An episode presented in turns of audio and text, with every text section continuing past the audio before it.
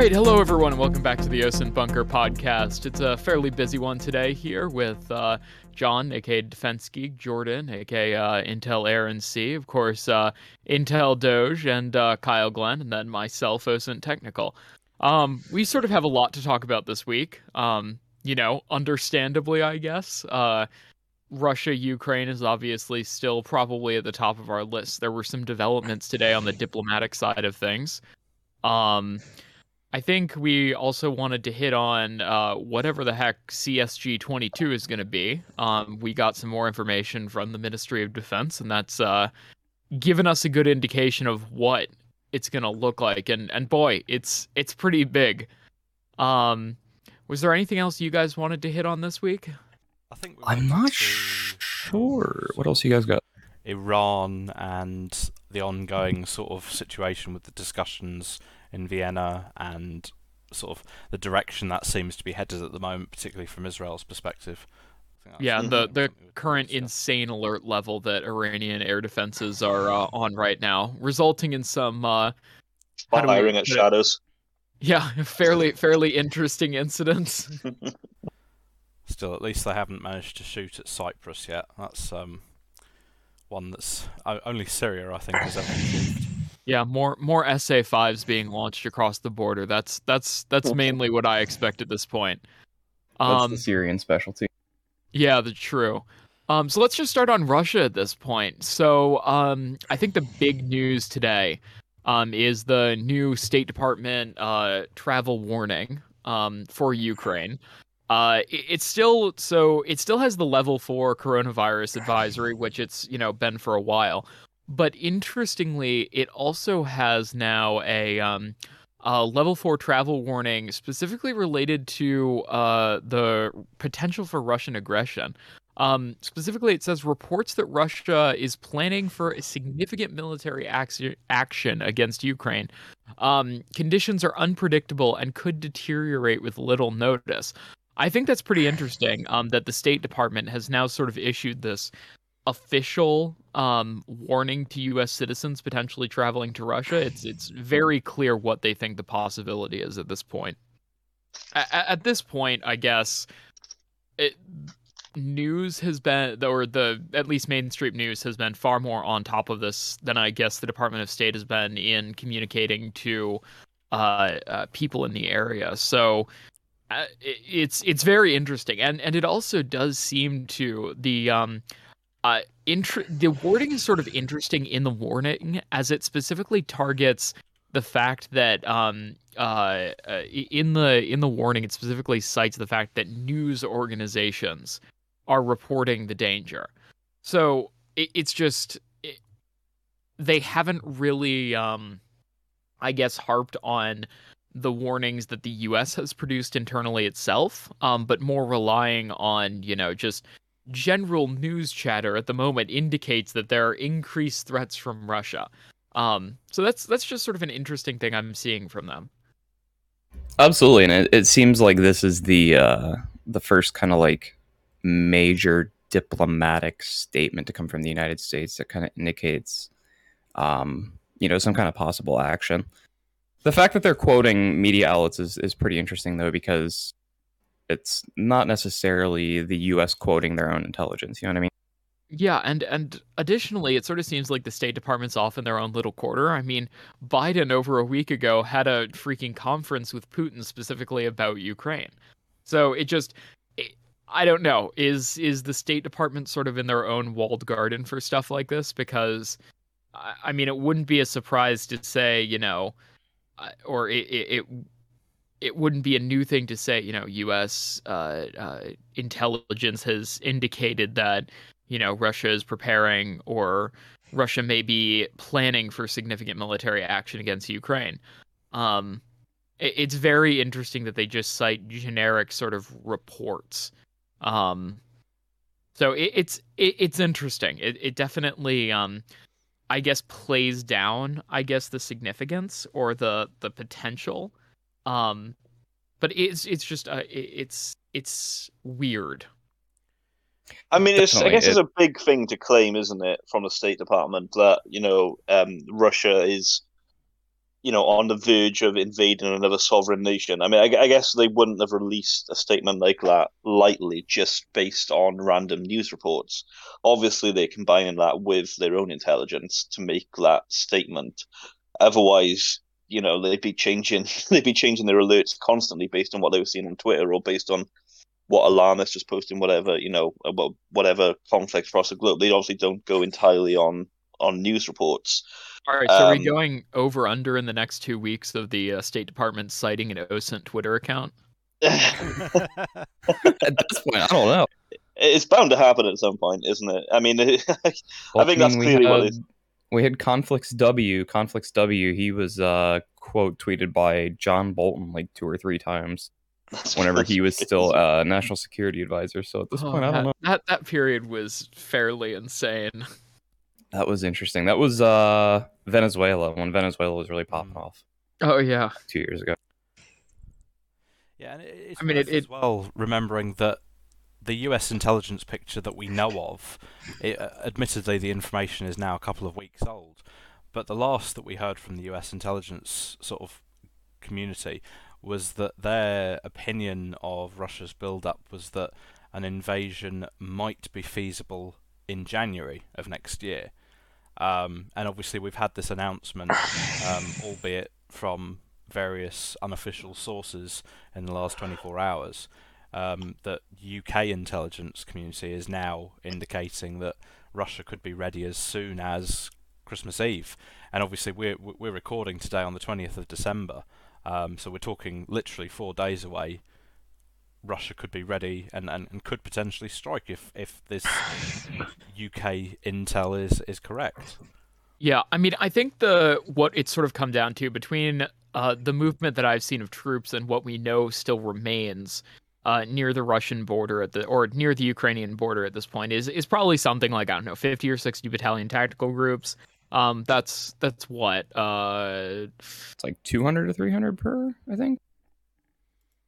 Yeah, I mean, no, no. Will you be looking at, yeah, somewhere around probably two thousand tanks right now. Um, you know, more or less the same amount of armored personnel carriers. Uh, probably close to, I don't know. I would ballpark it at around eighty to ninety thousand troops at this point. Um, that's just from what I've seen we are seeing somewhat the um, infrastructure to uh, uh, uh, supply them. Uh, we we have seen a lot of supply trains moving around, um, and we also have seen sort of this build up at various training grounds.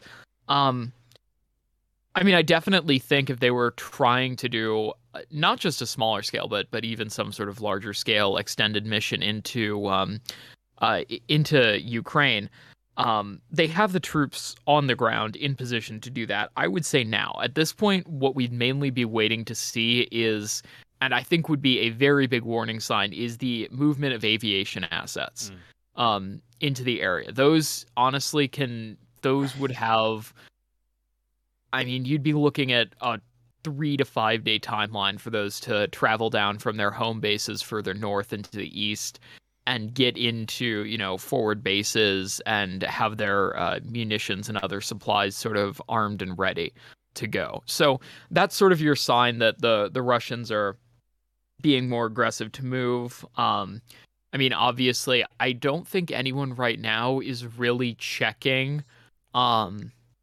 activity via satellite images of Russian bases, at least that I know of um, in the open source intelligence sphere right now. Um, but it would most likely start with reports of increased movement from people on the ground in Russia. Um, and then you would most likely be able to verify it over the next 24 hours by various uh, satellite, commercial satellite passes. Obviously, the U.S. would have much quicker um, or much sooner or yeah, earlier intelligence reports than than would be available commercially. But you would probably have that commercial intelligence out there in 24 hours. Um, so you know, by the time we know that Russia's moving aircraft in, into position, uh, you know, you'd be looking at at at earliest a, a two to three day timeline um, for any potential action.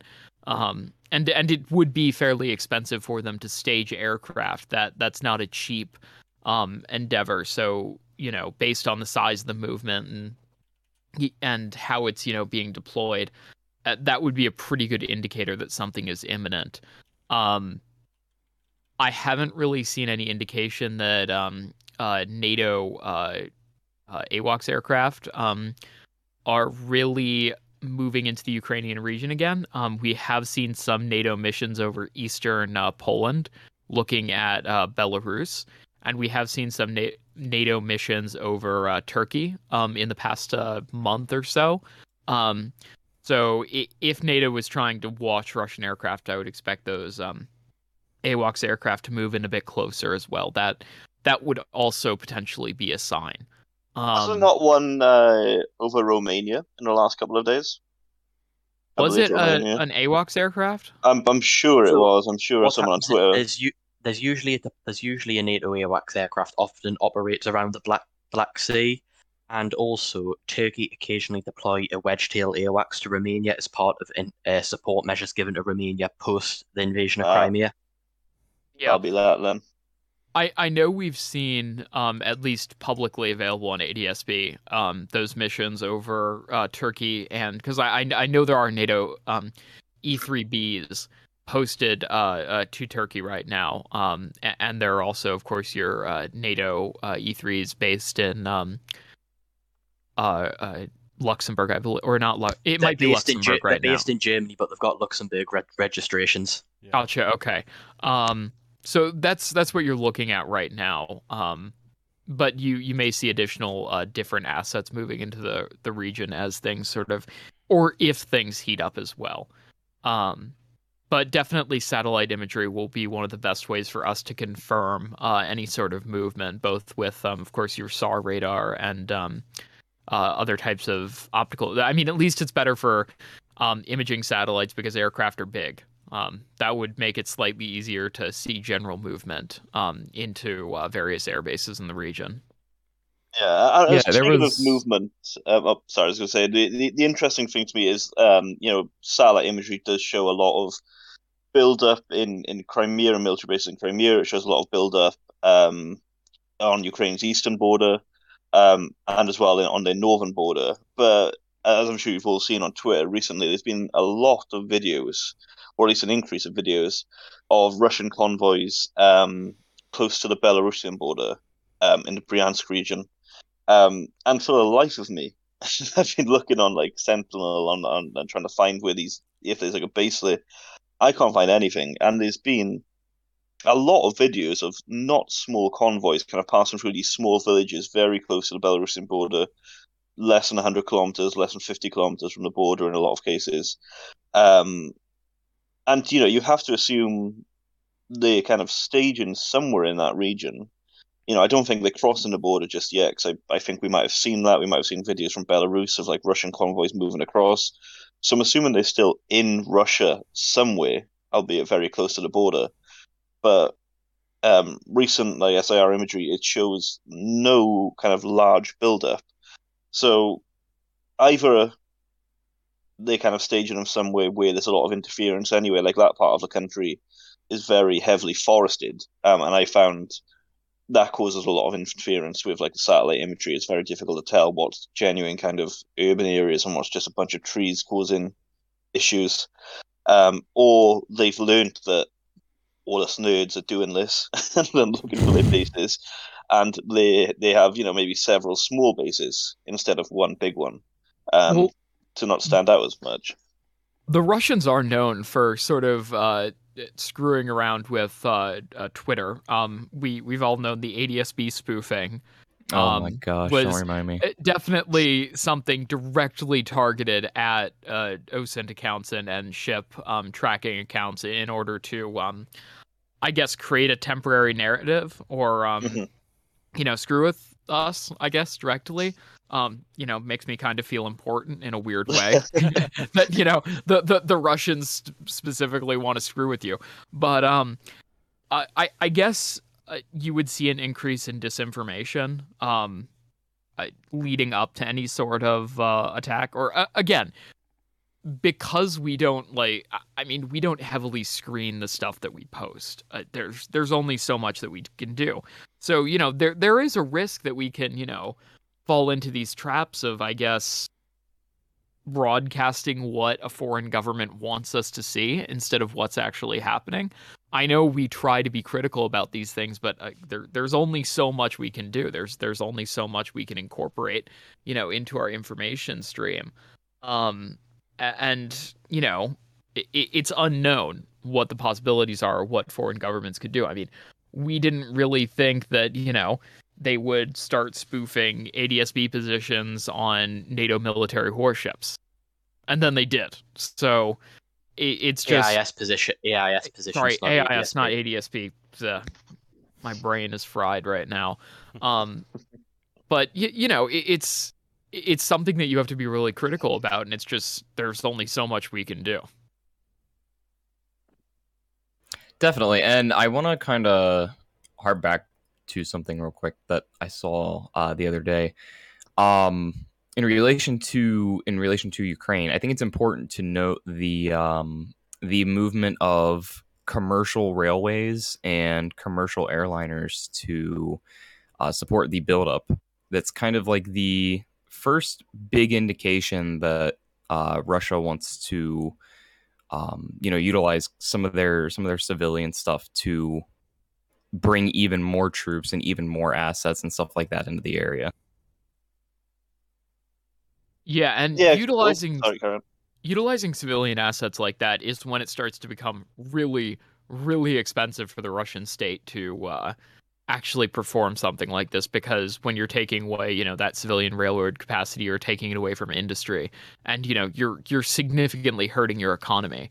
Um, so if if the Russians start doing that in any sort of scale, there's definitely an indication. Um, I guess their are is their economy is already in a pretty poor state, so they can't really afford to to do stuff like that Yeah. frequently or for a long period of time. And actually, speaking about that, very interestingly, they've started to uh, cut back on the uh, gas supply to Europe in in a fairly significant way. Um, uh, the Moscow Times is reporting via Interfax um, that uh, uh, we saw uh, uh, shipments through the Yamal pipeline, which goes into Germany from Russia, um, are at their lowest um, uh, for at least the past few months this weekend. So uh, there there is a very large cut in Russian gas supplies into Europe right now, and and we've seen European gas prices surge at the same time. So again, I I think I've harped on this a lot over the past you know few months. Is Russia has this very large control over how Europeans are able to get their gas for both electrical generation and heating um, over the winter, and it, it's a cold winter. You know, it, it it's cold right now, and you know, depriving Europeans of gas is a very, very, very effective, uh, I, I, I guess, diplomatic way to get them to stay out of things. Um, if you could even consider that diplomacy. It's a very useful tool of diplomatic pressure that Russia's got that people keep that it often gets discussed, but the amount of diplomatic pressure and that Russia can use through its gas supplies is immense. Yeah, it- I, mean, Yeah, I don't know there- what the exact percentage is of, um, you know, w- w- how much of uh, gas Europe uses Russian. I don't know if anyone's got that on hand or if anyone can Google that really quickly. Um, but it's it's not an insignificant amount, is it? Uh, Europe relies on Russia for around 35% of its natural gas. The bulk comes through pipelines, including Yamal, which goes through Belarus and Poland to Germany, Nord Stream, which goes directly to Germany, and pipelines going through Ukraine. Yeah. But uh, if you Google if you Google Rush, Russia gas supply to Europe, one of the one of the top things that pops up is uh, Russia cutting its gas supply. Apparently, for Estonia, Poland, Slovakia, and Finland, it's more than seventy-five percent comes from Russia, which is huge. Dang, that's a lot. yeah, um, but and obviously, you know, Poland's having some, you know, Poland and Russian tensions right now are, I don't want to say all time low because, you know, there was a period in like the 30s and 40s when it was a lot lower. Um, but yeah, Polish and Russian tensions at the moment. Well, I guess Poland, Polish and Belarusian tensions, which might as well be Polish and Russian, um, are very low at the moment. So I guess that's going to be something that Poland's going to be very concerned about as well. So this has also gone under the radar for the past month or two, but um, the EU also gets eight percent of its gas from Algeria. Algeria, over the past month and change, has been steadily cutting its gas supply to Europe, which has actually forced Spain to start relying on uh, uh, utilizing LNG tankers to bring in gas. And Algeria is a close Russian ally. Yeah, because there was a lot of talk, wasn't there, when uh, Algeria and Morocco were very close to going to war in the last few, well, last say six weeks. There's that After drone the- strike. Yeah, there was the uh, uh, drone strike, a Moroccan drone strike that killed some Algerian citizens, wasn't there? Um, and I remember like the oil supply was uh, oil and gas supply was discussed quite a lot then in kind of hand in hand with the uh, Russian supply from Ukraine or to do with the Ukraine situation. Yeah, and, and it, it's again, um, Russia. If you throw Algeria in there, controls a bit less than half of Europe's gas supply. That's you know, it, fairly massive when you think about it. Um, if Europe was supposed to, you know, reduce their gas consumption by half, including digging into, you know, their uh, uh, strategic reserves, and even with international help through tanking liquefied natural gas in, they would still be stuck in a very precarious economic, you know, position, and it, it would be very, very hard for them to get by. Which again, is just one of these leverage items that Russia has. hmm and it that is going to be the biggest issue for Ukraine, particularly with its its hopes of becoming a part of NATO, because Russia has the ability to split the alliance, you know, pretty much in two, because of of, of this reliance on, on gas from a lot of the uh, the member states of NATO at the moment. Um, it could That's a good point. as simple as nations refusing to get involved in fighting for Ukraine, and it could go all the way to the extent of some of those nations closest to the Russian border turning around to the rest of NATO and saying, "We're not even going to let you like fly through our airspace or drive through our towns and, and, and streets." Well, the Baltic states and Poland probably won't do that. Um, just because I mean the Baltic states will sort of fight until they're no, till they no longer exist. But I, Poland, I guess, is sort of the, in this economic or in this precarious position in Europe right now of you know having some political disagreements that are currently being uh, hashed out and fairly significant political disagreements with the new government there. Um, uh, but I, I, I don't. You have to balance that with the fact that most European, Eastern European nations also have this deep, deep seated fear of potential Russian aggression, and they are very, very loyal to NATO, um, because they view that as protection from that Russian aggression, and y- you know, letting Russia take a portion of Ukraine would, you know, put them in an even more precarious position. So, if anything, I think those Eastern European nations will be the most um, willing to do something like that.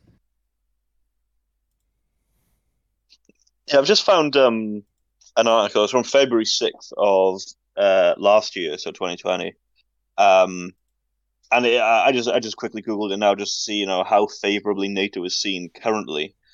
Um, so uh, I'm guessing it looks like it's on a percentage scale. So 82% of Polish people view NATO favorably. Um, and then Lithuania 77%. Um, it doesn't look like Latvia or Estonia were surveyed in this. Um, but Lithuania, obviously being one of the Baltic states, is 77%. That's unsurprisingly is quite high. Um, the lowest, uh, I don't know if anyone wants to take a guess who they think the lowest NATO member that might have the worst view of NATO might be. Uh, I'm going to say, is it Turkey or somebody or somebody like France? No, it is Turkey. Yeah, twenty-one percent. Turkey, yeah, that doesn't surprise me. Twenty-one percent of people in Turkey have a favourable view of NATO. Uh, France forty-nine, Spain forty-nine, um, and then everyone else is between fifty and seventy, really. Um, yeah, so it seems like you know like Poland and you know the Baltic states. Obviously, they've got a very favourable view of of NATO, um, but you know, uh, like, like was mentioned, if it comes to a point of allowing Ukraine into NATO or you know, losing gas over winter, I don't think they're going to choose, you know, Ukraine overheating their homes. Personally, Mm. The domestic political consequences for the individual leaders of the NATO countries would would simply just be too would be. I think they would see it as too great of a risk. hmm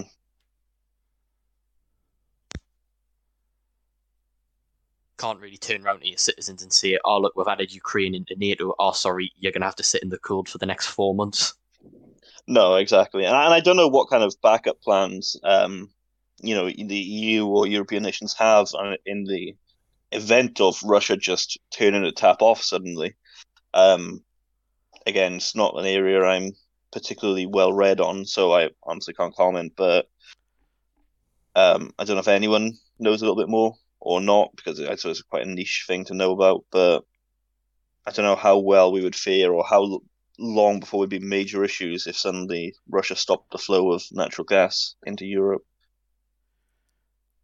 I think large. Well, wasn't it? There was there was uh you said there were I can't remember the exact three countries. I believe it was Finland and two other countries that it's like 75%. So maybe not the overall entirety of Europe, but definitely seems like there could be an impact to like specific countries hmm in that specific event.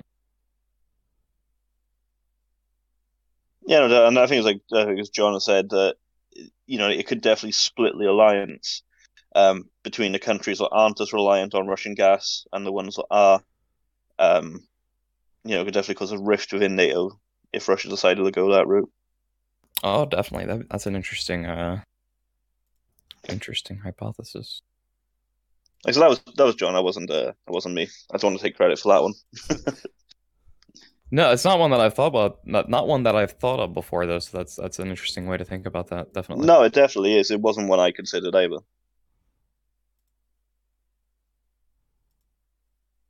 Uh, anything else on Ukraine? I don't know if there's too much else to add. We kind of touched on everything there.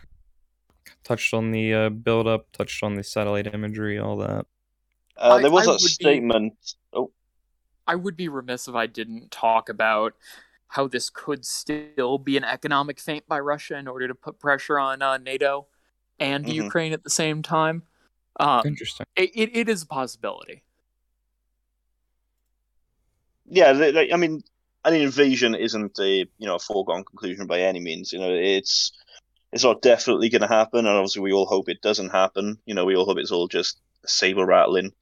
Um, but as things stand, you, you know, there's been a lot of a lot of troops moved in, a lot of uh, vehicles moved in, a lot of logistics moved in, which is again, I think I always say is the more worrying thing. You know, you you can you can send hundreds and hundreds of tanks all you like, but if you've got no fuel, then they're not going to go anywhere. Um, so there's been quite a lot, lot of you know large logistics convoys moved in as well, with no.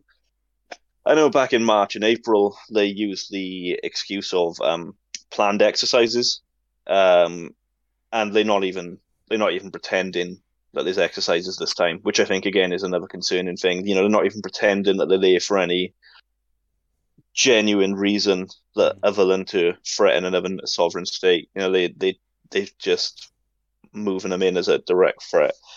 Um, yeah, And it's interesting because at the time we thought those exercises were more concentrated on Crimea. Um, mhm. which if you looked back at, at April, and I did that a few days ago, I looked back at all the tweets, all the you know reporting. It was super focused on Crimea, potential amphibious action across the Kerch Strait. Um, Yeah. And it's definitely a lot different now when you look at it. It's much more focused on the north, which indicates that any sort of offensive would have to be massive. Um, which I guess it, it is sort of you know the Russian way to do it. If if you're going to do something, do it completely. Um, you know, don't take half measures.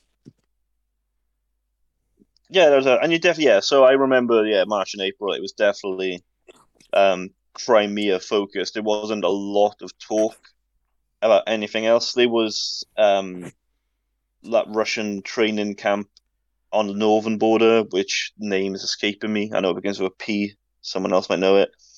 Um, yeah.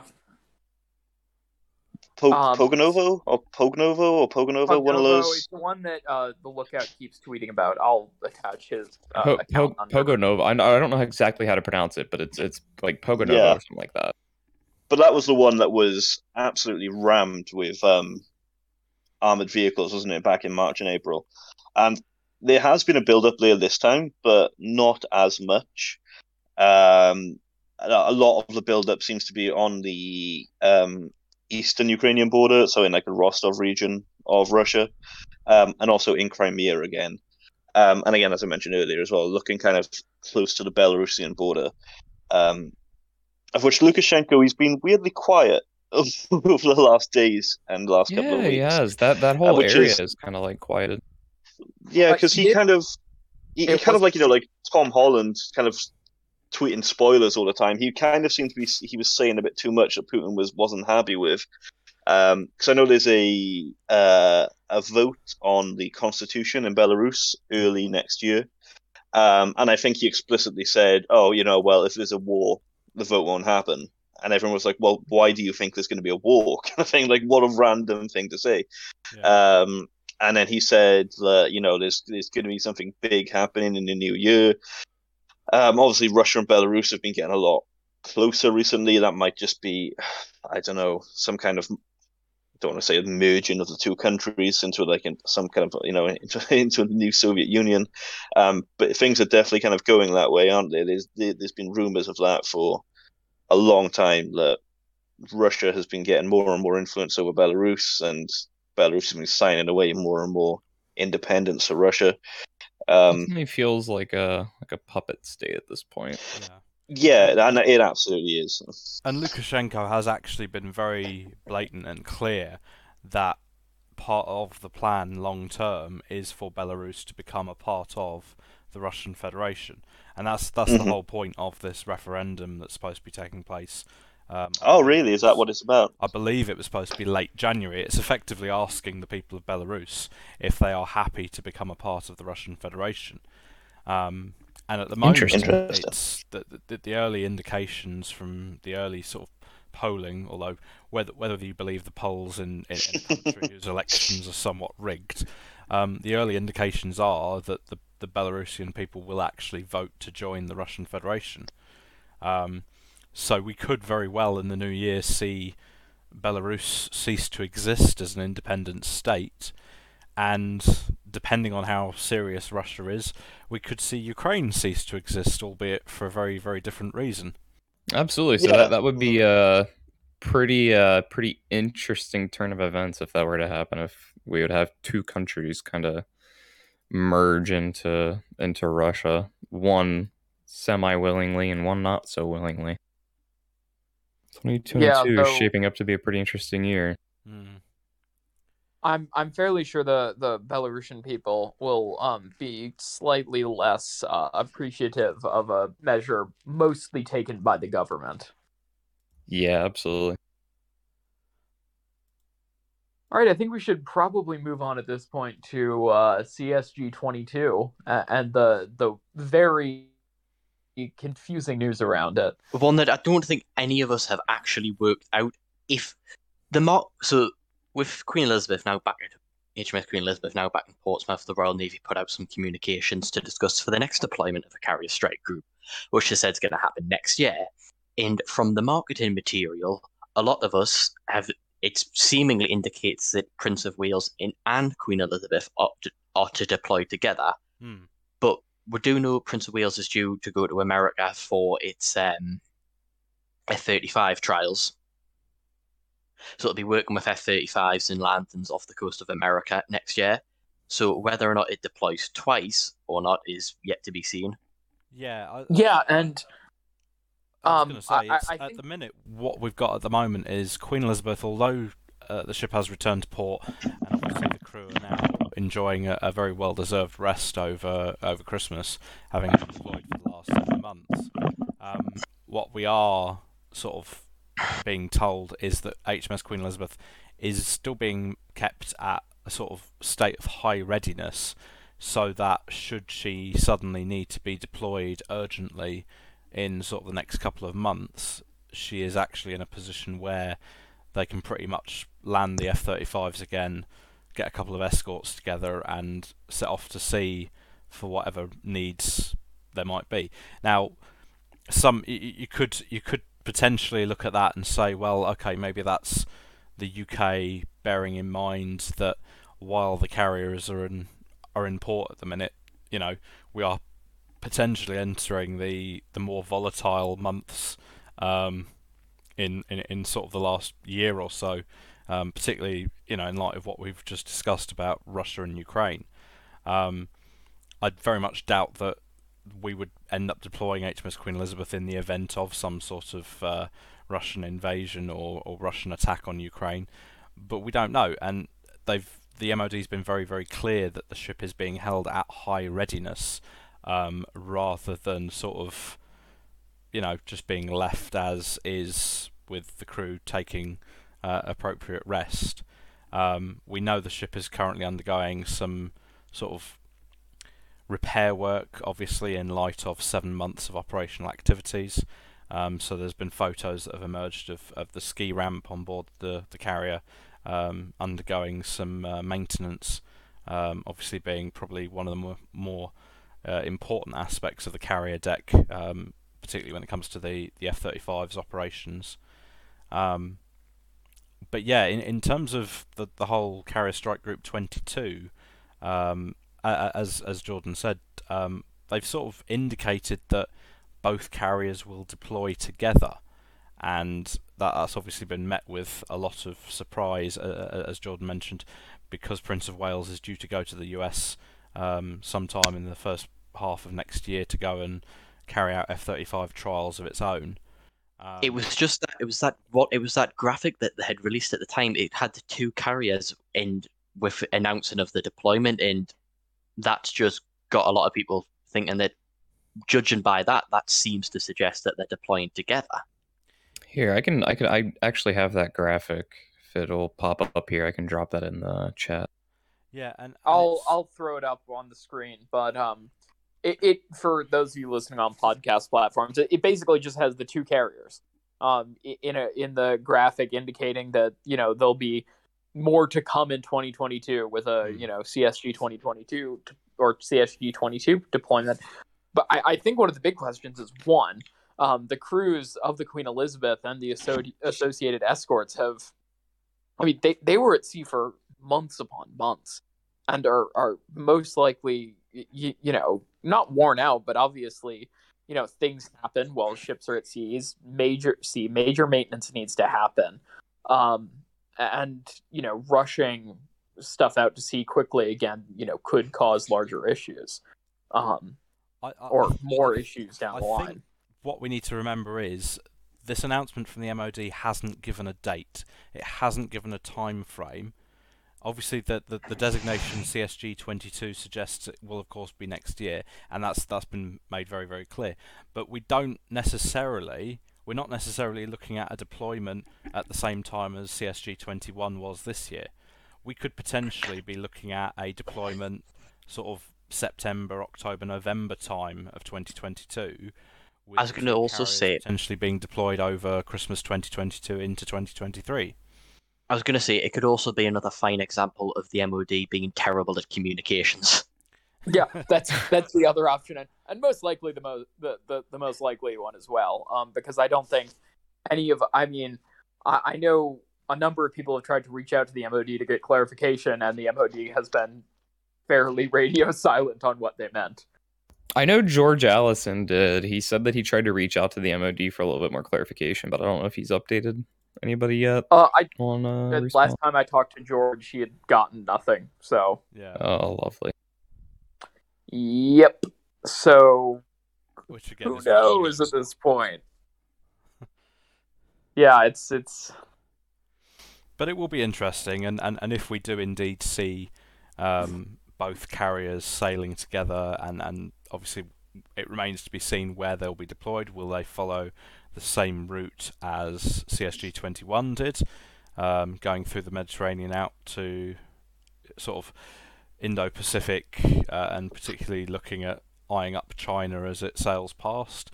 Uh, that that remains to be seen. Um, we could very well see maybe both carriers deploy going the opposite way around the world. Around the world this time, maybe they'll go uh, and visit the states and then make their way round to the Pacific uh, by a different route, um, and potentially, you know, we, we could very well see them joining in in uh, in in one of the RIMPAC ex- exercises should that return to uh, return to operations in, in, in, in the next year. Yeah, and so, I think possi- I possibly you- a dumb question, but um, real quick, do we know where the uh, ships are going to go when they come to the United States? No. Um, all we know is that at least the last time when Queen Elizabeth did workups, um, it was off of Norfolk.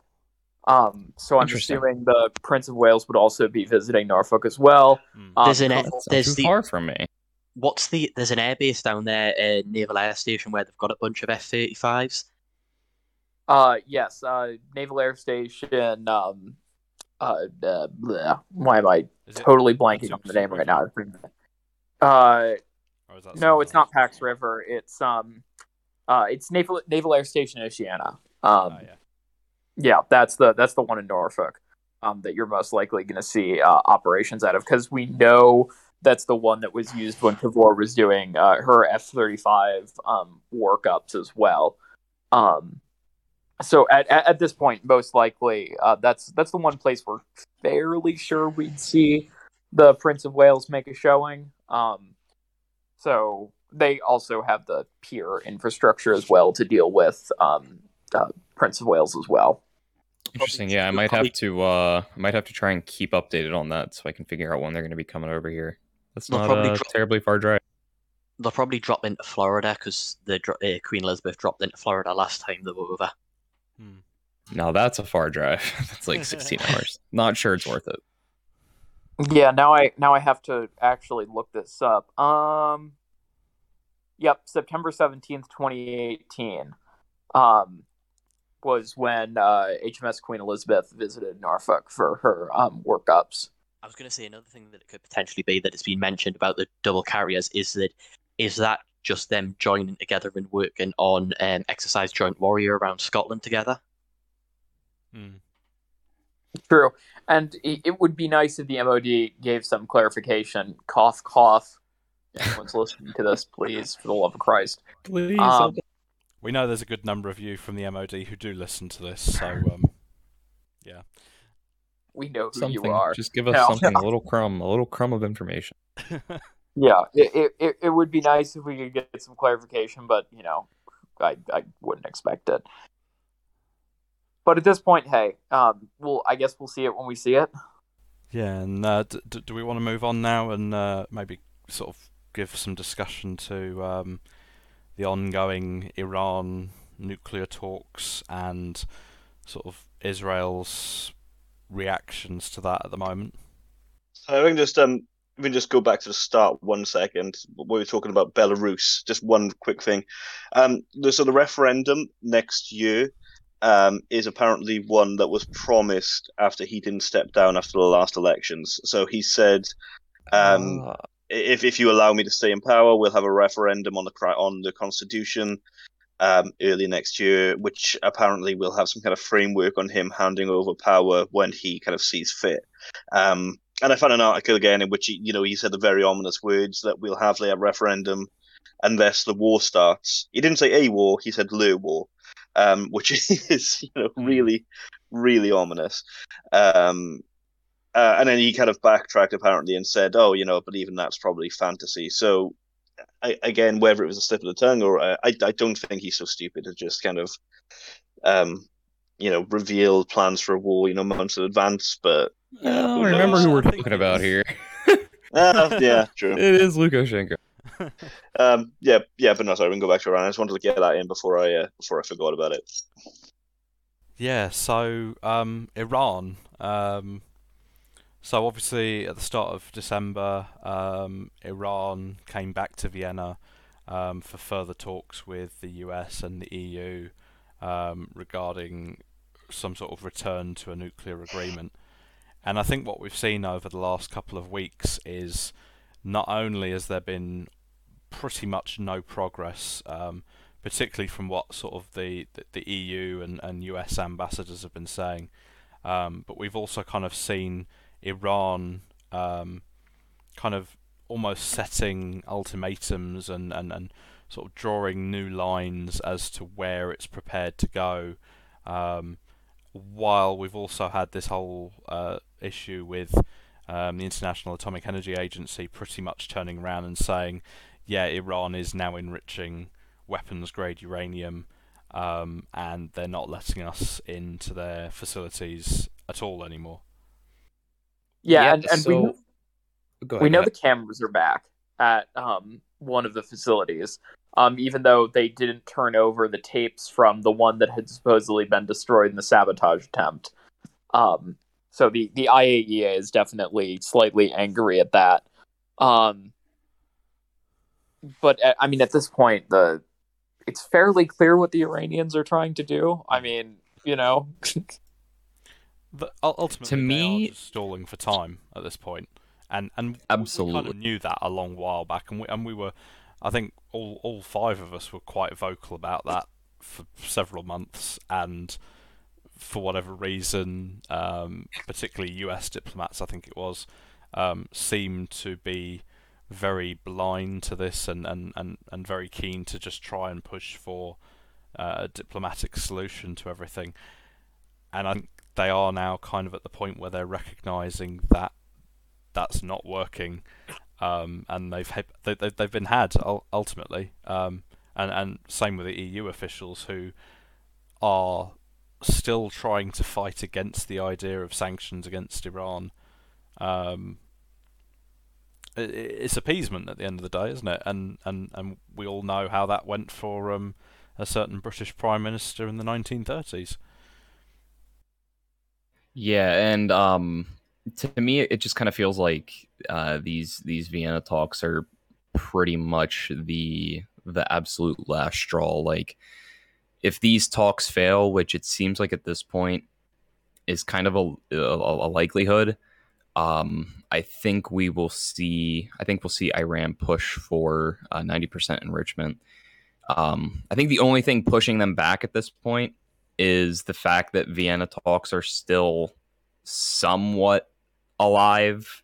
There's still somewhat of a hope left, but I feel like a big indicator of talks collapsing will be Iran pushing for for higher enrichment. Because really, once they get 90% enrichment, that's that's pure weapons grade. They can they can actively pursue a nuclear weapon at that point and probably get it pretty quickly. Hmm. So definitely, definitely, ninety percent is like if they go there, it's kind of hard to go back from that. And and we need to remember that with R- Iran, um, it, it's a different ball game to North Korea because Iran has the missile technology already. It it doesn't need to develop the necessary missiles for those warheads like North Korea did. Iran has that missile technology. It, it, has arguably some of the best um, indigenous missile tech in that part of the world. Um, Exactly, and it doesn't they've they've got the It does- missile. They just need the warheads now. Exactly, and it doesn't need to. It doesn't need to be anything super fancy because it's. I mean, ultimately, they're not going to be trying to pursue like an ICBM right away Hmm. because stuff like that, you know, you, Well, there's and- a lot that goes into it. They just need something that's going to be like a like a you know like a medium range ballistic missile or something like that because ultimately their their target is of course going to be Israel and they don't, really Don't forget, something and- too crazy for that. This hasn't been an issue that the uh, North Koreans have run into, and they are um, very much associated with the current Iranian program. Um, miniaturizing a warhead to fit in a missile is extremely difficult. Um, and so most early nuclear threats would most likely be either um, uh, bomber based, based out of Syria. Um, we know the Iranians have very close uh, relations with them, or uh, maybe even another form, some sort of uh, uh, road road mobile um, nuclear weapon. Um, Mm. So I, I- I think that's the main early risk. Um, at, at this point, you know, there there really are questions about whether or not or what the time frame would be for the Iranians acquiring a, a warhead they could put on an ICBM. So I still I still think that that alone, with the issues the North Koreans have had, is probably more than ten years away. Um, but you know, we'll I, I guess we'll see. Yeah, definitely. I mean, um, there's not only one specific way to deploy a, a, nuclear weapon. I mean, not to reference something that's super super old now, but uh, the U.S. at one point had a Jeep nuke, which was literally like a a Willys Jeep with a a recoilless um, rifle thing attached to the back of it that would fire a little tactical nuke and it, it, it, worked. I mean, there was there's there's video of it um, on YouTube if you look it up of actual like testing of it, and it worked. It was able to, to fire this little little nuke, and I mean, yeah. it worked. So th- there's not only one specific way. I think as of right now, the Iranians would probably be limited to a gun type device, um, which is inherently uh, more sensitive to disturbances and um, is much larger. That that's the main thing. It's a very large weapon. So unless the Iranians wanted to use something like I don't know their their current space launch platform um, to potentially hoist a very very large nuclear warhead, um, a I guess a non miniaturized version towards Israel, they could do that, but it, it would be difficult and be very obvious um, before any sort of launch. Yeah, here I'm gonna drop a drop a video here in chat for you guys, and if you wanna throw a link on screen or whatever, that's what I was referencing. Little baby, little baby nuke, little baby nuke. Is it a thing that kind of looked like is out of uh, Fallout? Is that the one I'm thinking? Yeah, of? yeah, literally, yeah. It looks like something out of Fallout. I mean, it's a little 60... recoilless rifle. The 50s through the 70s were sort of crazy for nuclear design because of you know the limitations and use case scenarios that were thought of. I mean, the special atomic demolition munitions were literally backpack nukes that um, literally you know, special forces would sneak into you know Europe or, or Eastern there Europe during uh, the starting phases. Yeah, during the hmm. starting phases. There's a W fifty four carry bag. yep. during during the starting phase of any sort of hot war between the East and the West, um, special forces were supposed to travel into you know, past the front lines and target bridges with, you know, portable atomic weapons. Um, and, and, and so again, you would you would probably see the early um, Iranian attempts to do something like that. I think the other question right now is, do the Israelis actually have the ability um, to knock out a facility like uh, Natanz, or do they sort of have the ability currently to disable the Iranian nuclear program? I believe they have the ability to severely damage it. I feel like the the ultimate thing that is still actively preventing the Israelis from doing any kind of significant damage is the lack of um, uh, the the bunker busting bomb capabilities that mm. they don't have. It's really only like a thing that the U.S. has. So I feel like any kind of action against the Iranian nuclear program would need U.S. assistance, and if it didn't get U.S. assistance, they wouldn't be able to completely knock it out. But what they can do just from cyber alone, I feel like yeah. shows that they can. They well, can the Iranians are definitely these the Iranians are definitely getting a lot more careful about air gapping um, all of their you know facilities from the broader you know net so it, it is, and we, we have seen this reflected. It's it's become a lot harder for the Israelis um, to target the Iranian nuclear program with non-kinetic means, and and I think we've definitely seen that change over the past couple of years. Um, we we have seen more kinetic attacks um, versus you know your standard cyber attacks. But I, I mean the the big other question is. Natanz is under what you know the equivalency of a hundred feet of mixed concrete and dirt, the main centrifuge hall. I mean, the Israelis don't have a weapon that can go through that, even with, you know, tapping it multiple times with, you know, a, what is the GBU? Uh, forgetting the name of it right now. Um, GBU fifty seven, I think. Uh, I know it's colloquial. I know it's colloquial name, but you know, um, GBU 57 is a massive ordnance no, penetrator. the, the, the That's the one that the US has. They the Israelis have the GBU twenty eight, um, which That's is a five thousand pound. Yeah, um, it's a bunker buster, but um, they don't have massive ordnance penetrators because Mm. I mean, one, they don't have a launch platform for it. Um, they they even if they had the bomb, they couldn't drop it. Um, and you know they they don't have it right now.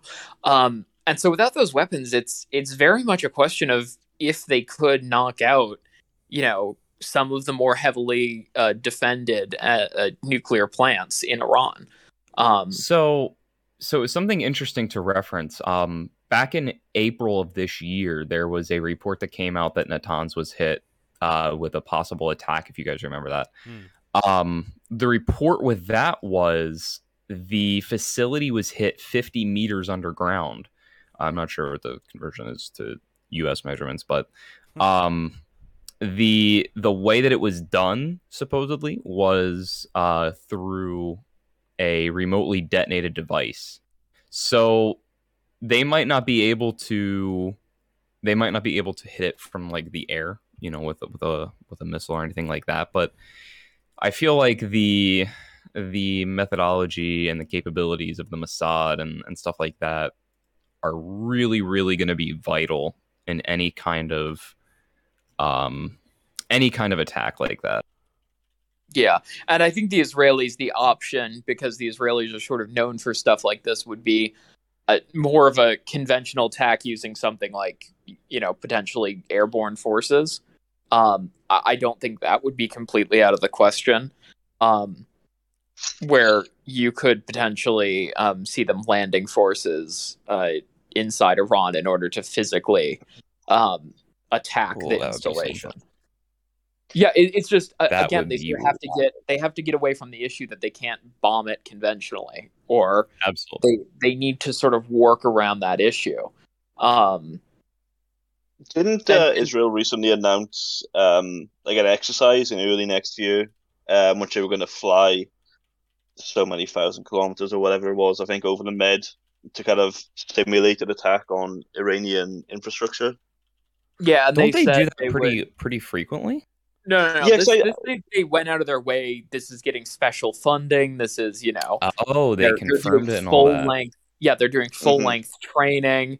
Um, I believe the Ah. U.S. is going to be assisting um, with at least right now. We know um, intelligence gathering stuff. Um, Oh, one of the big one of the big pieces of news though over the past couple of weeks was the um, KC-46 order um, that the Israeli Air Force is still waiting on um, has been delayed. Hmm. interesting. Okay, when Which- was the Yeah, when was the original when was the original date scheduled? I believe 2024. I would have to double check that. Um, give Yeah. me one second here. I, I believe Um, the Biden administration has turned around to Israel and basically said, no, we're not going to give you the. Because Israel has requested a speed up of the delivery because of what's going on with Iran. And if I remember rightly, the Biden administration basically turned around and said, no, we're not going to divert airframes destined for the US Air Force to you because of the situation. You just have to wait your turn, effectively. Um, Yeah, Interesting. and, and they obviously- were. Israel's issue at the minute is that their tanker fleet is comprised of the old KC 707s and Yeah, it's a small old. number of KC 130s. Very very old. It's like 60, 70 year old platform. Yeah, so they won't be receiving their uh, first airframe until 2024. That's still a long ways away.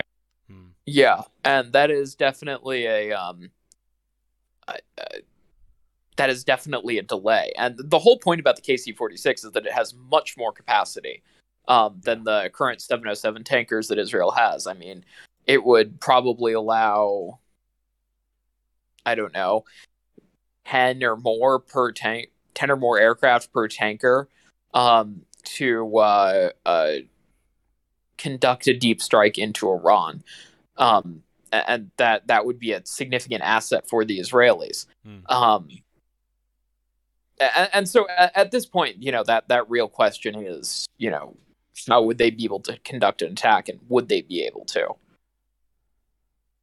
So interesting. I was reading this uh, article from the Jerusalem Post. It seems like uh, the defense ministry put in a request that the KC 46s be sped up Yeah. after the Boeing 707 fleet was grounded. Apparently, they grounded the fleet last year uh, for some unknown reason. I'm not 100% sure. I think it was, there were there were a multitude of issues. I mean, the fleet I mean, those never are- been they're re-engined. Yeah, they they've never been re-engined as well. They, uh, I think they're Boeing 707s.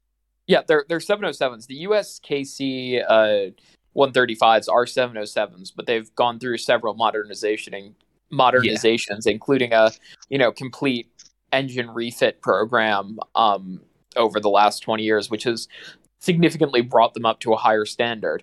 Um, whereas the Israeli tankers are still running um, effectively very old platforms, which is you know a significant issue for them. And those 707s are mostly limited to um, operations, you know, near Israel, whereas those KC-46s would allow them to sort of project out that ability to strike further. Hmm. Um, though at, at, at this point, I mean, the Israelis have sort of made it clear they're they're not letting Iran they're not letting Iran acquire a nuclear weapon.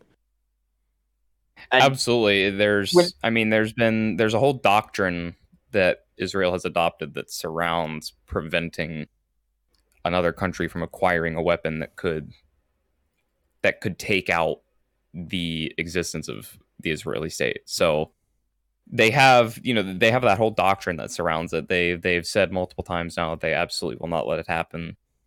It, it's pretty easy to believe that that's going to be the case.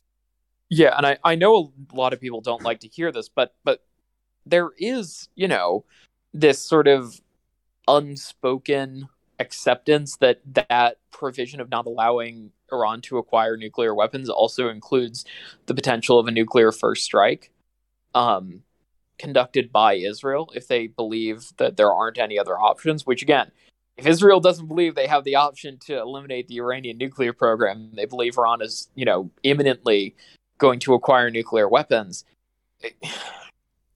There, there really is a question if they couldn't conventionally um, uh, uh, attack Iranian facilities if they would uh, utilize nuclear weapons to do so.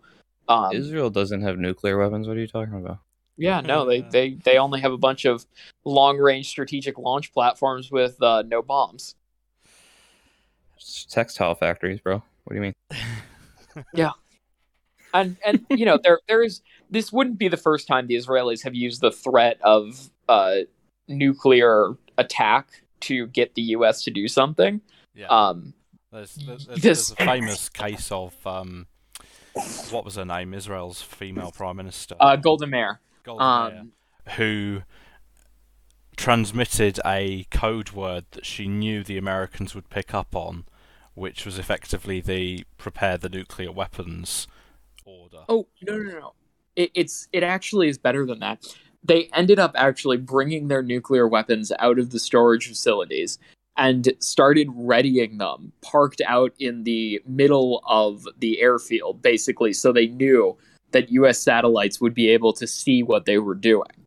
Um, and, and that Dang. was uh, that was enough of a threat to um to get the U.S. to start. Basically, you know, this was, uh, Lord, uh, I would have to double check. Um, uh, this would be, I believe the um, I believe the '73 war.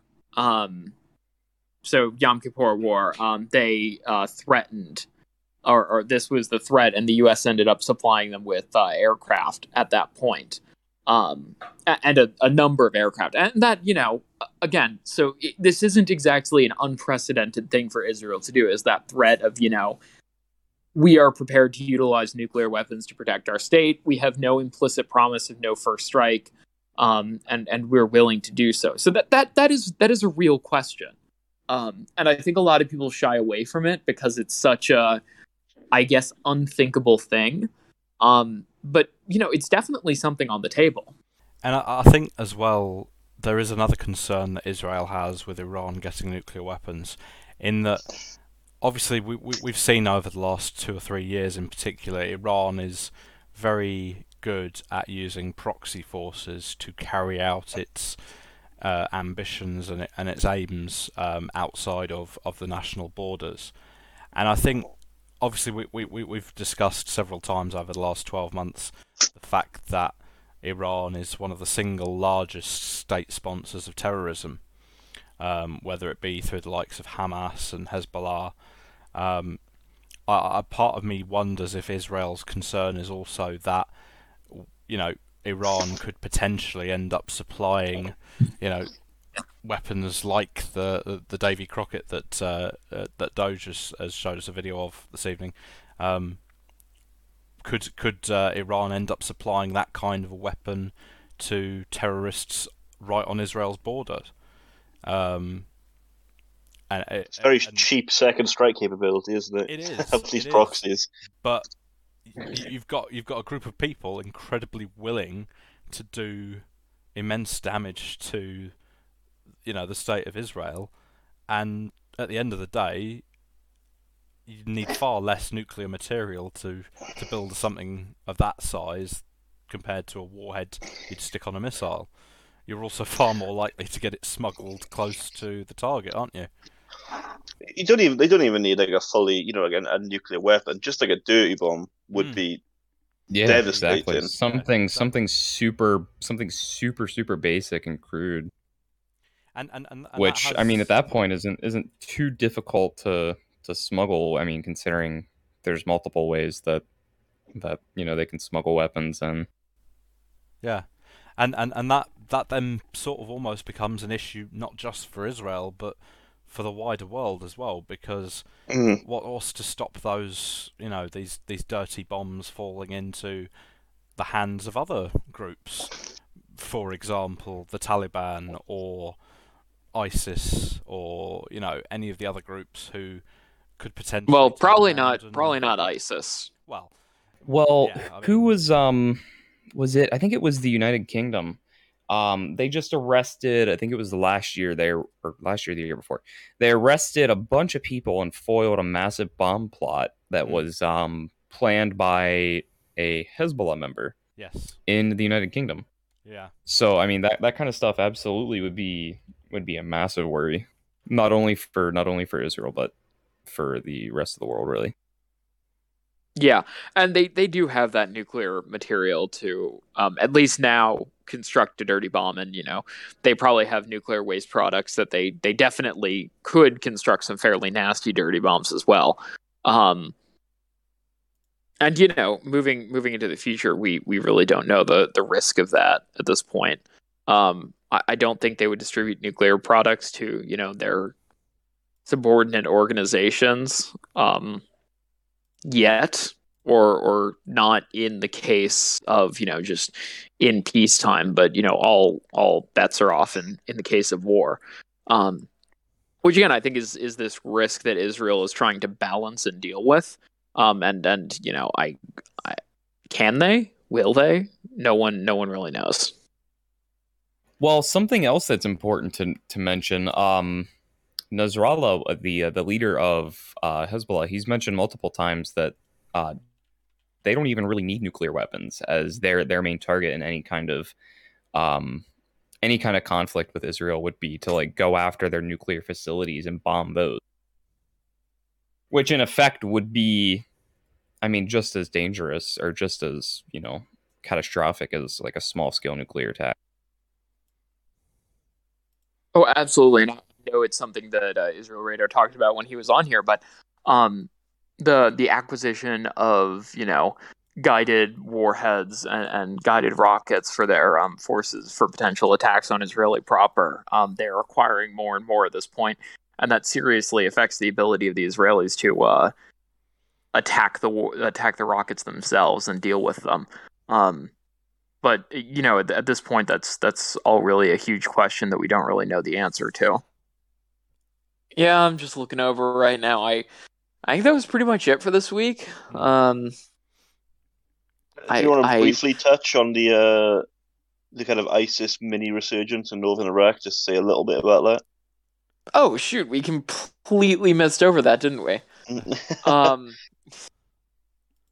I mean, it, Yeah, there's not uh, a lot we can say about it. I don't think. I mean, I, I think I pretty much covered the the majority of it just then. But yeah, there's there's been over the last, at least over the last couple of weeks, um, several high profile attacks by ISIS in kind of the the north of Iraq that has had a significant amount of casualties. Um, you know, with a lot of Peshmerga, uh, Kurdistan, Kurdistan's security forces, Peshmerga, have been killed as well as civilians um, in a lot of kind of smaller villages um, in the north of Iraq. So it, it, it seems that ISIS are even in some instances they're starting to kind of even look to kind of hold territory, hold small villages and towns um, again, which is concerning. Um, I believe the US conducted some airstrikes. I think even the Iraqi Air Force has started conducting airstrikes again um, in northern Iraq. Um, but it's yeah, it's uh, ISIS. You know, no matter how many politicians seem to kind of claim that they were defeated in Iraq and Syria, they might not be the the power they once were, but they're definitely still a, a major, major threat, especially to you know just ordinary people living in in, in small villages in rural Iraq. yeah, and a typhoon shot down a drone, so you know yeah, that there is also that as that. well. Cue cue the the the the patriotic music.